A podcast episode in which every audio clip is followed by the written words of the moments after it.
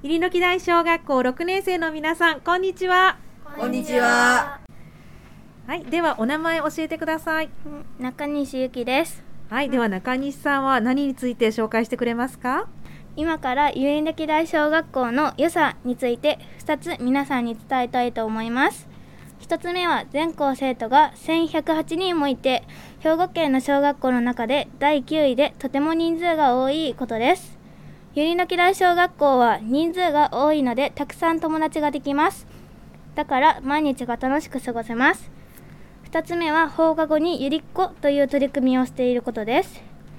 オセロやバドミントンドミノなど地域の人やボランティアさんと一緒にたくさん遊ぶことができます。この取り組みをすることで地域の人やボランティアさんとの交流を深めることができます。そうなんですね。とっても素敵な取り組みがあるんですね。あのゆりっこという取り組みは中西さんは参加したことありますか？はいあります。はいどの遊びが楽しかったですか？えー、シルバニアファミリーとかで遊ぶのが一番楽しかったです。はいわかりました。ありがとうございます。はいでは続いてお名前教えてください。と網野ひなです。はいでは網野さん何について紹介してくれますか？私はゆりの木台の校区について話します入野木台は住宅が多く子供たちが多いのでとても賑やかです。この校区には S 小山というお店があります。このお店にはケーキやチョコレートパンそれに子供しか入れないお店もあります。ここは朝から多くのお客さんたちが並んでいるとても人気のお店です。次に公園について話します。入野木台の中の公園には石像が飾られています。この石像は子供が寝転んでいたり周りの雰囲気に合わせてあったりその公園らしさが伝わる像があったりしてとても楽しい気分になれるようなものになっています。この像は校区内にたくさんあります。実際に探してみてください。そして橋の下公園という公園が駒ヶ谷公園の下にあります。その橋の下公園には川の近くにカッパの像がたくさんあります。夏は茂みに隠れていますが今の時期だと見つけやすいと思います。川の近くにあるのでもし見に行くのであれば大人の人と行ってください。これで校区についての話を終わります。はいありがとうございます。校区にたくさんのものがあるということですけど網野さん特に好きな場所はありますか？と私の家の近くの公園のと菩提樹の丘公園っていう公園にあると子供が寝転んでいるやつが好きです。子供が寝転んでいる像があるのかな？はいわ、はい、かりました。ありがとうございますはい、では続いてお名前教えてください。え僕の名前は丸山翔介です。はい、丸山さんは何について紹介してくれますか？えっと、行事について紹介します。インドキ大小学校は大きく3つの行事があります。運動会と音楽会と図工展です。まず、運動会です。今年の運動会は表現やリレーに加えて全校競技が復活し、赤組、白組、どちらも力を合わせて大玉を送りました。最後の運動会に向けてフラグの様々な振り付けを覚えたり、全力で演技することを頑張りました。最高の運動会となりました。音楽会は3年ぶりの合唱がありました。体育館に美しい歌声が響き渡るように頑張りました。どの学年も心を合わせた素晴らしい演奏ができたと思います。最後に図工展です。今年の図工展のテーマは祭りです。祭りに関するものを各学年制作しています。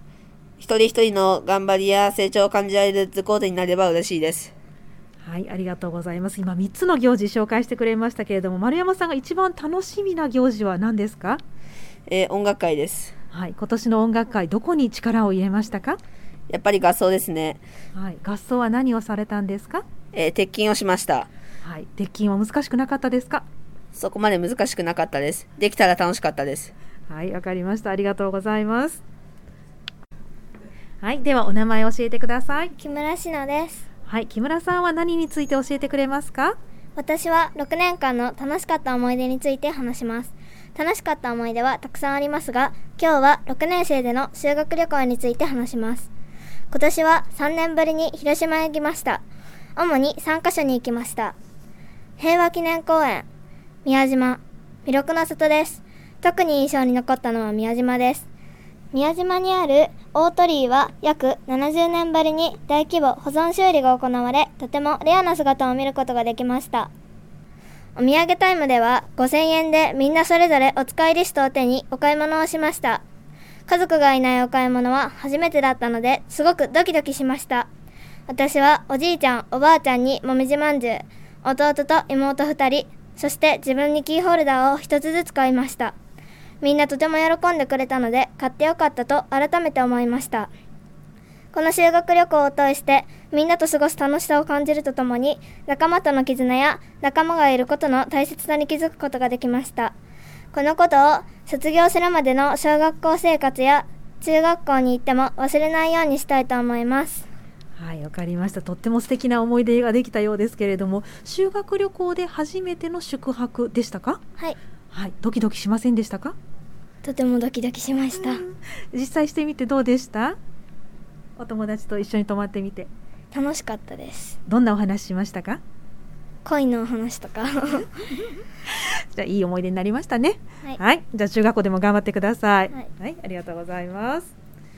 はい、では最後お名前教えてください。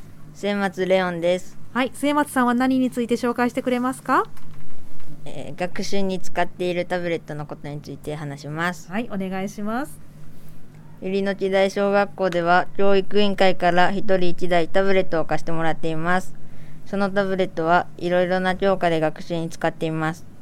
例えば音楽や体育では音楽会運動会の練習を動画で撮影して楽器の演奏を聞いたり自分たちの動き方を振り返りました習字では書き方の動画を見て練習しました。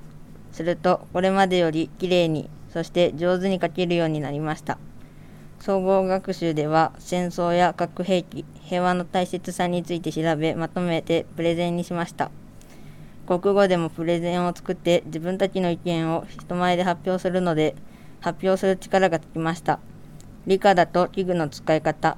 社会では日本史の動画を見ています。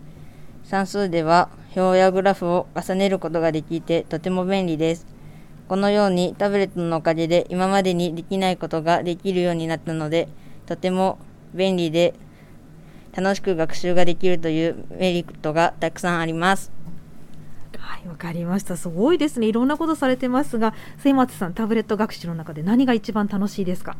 プレゼン作りが一番楽しいですそうなんですね。プレゼンを作る、発表する、どっちが？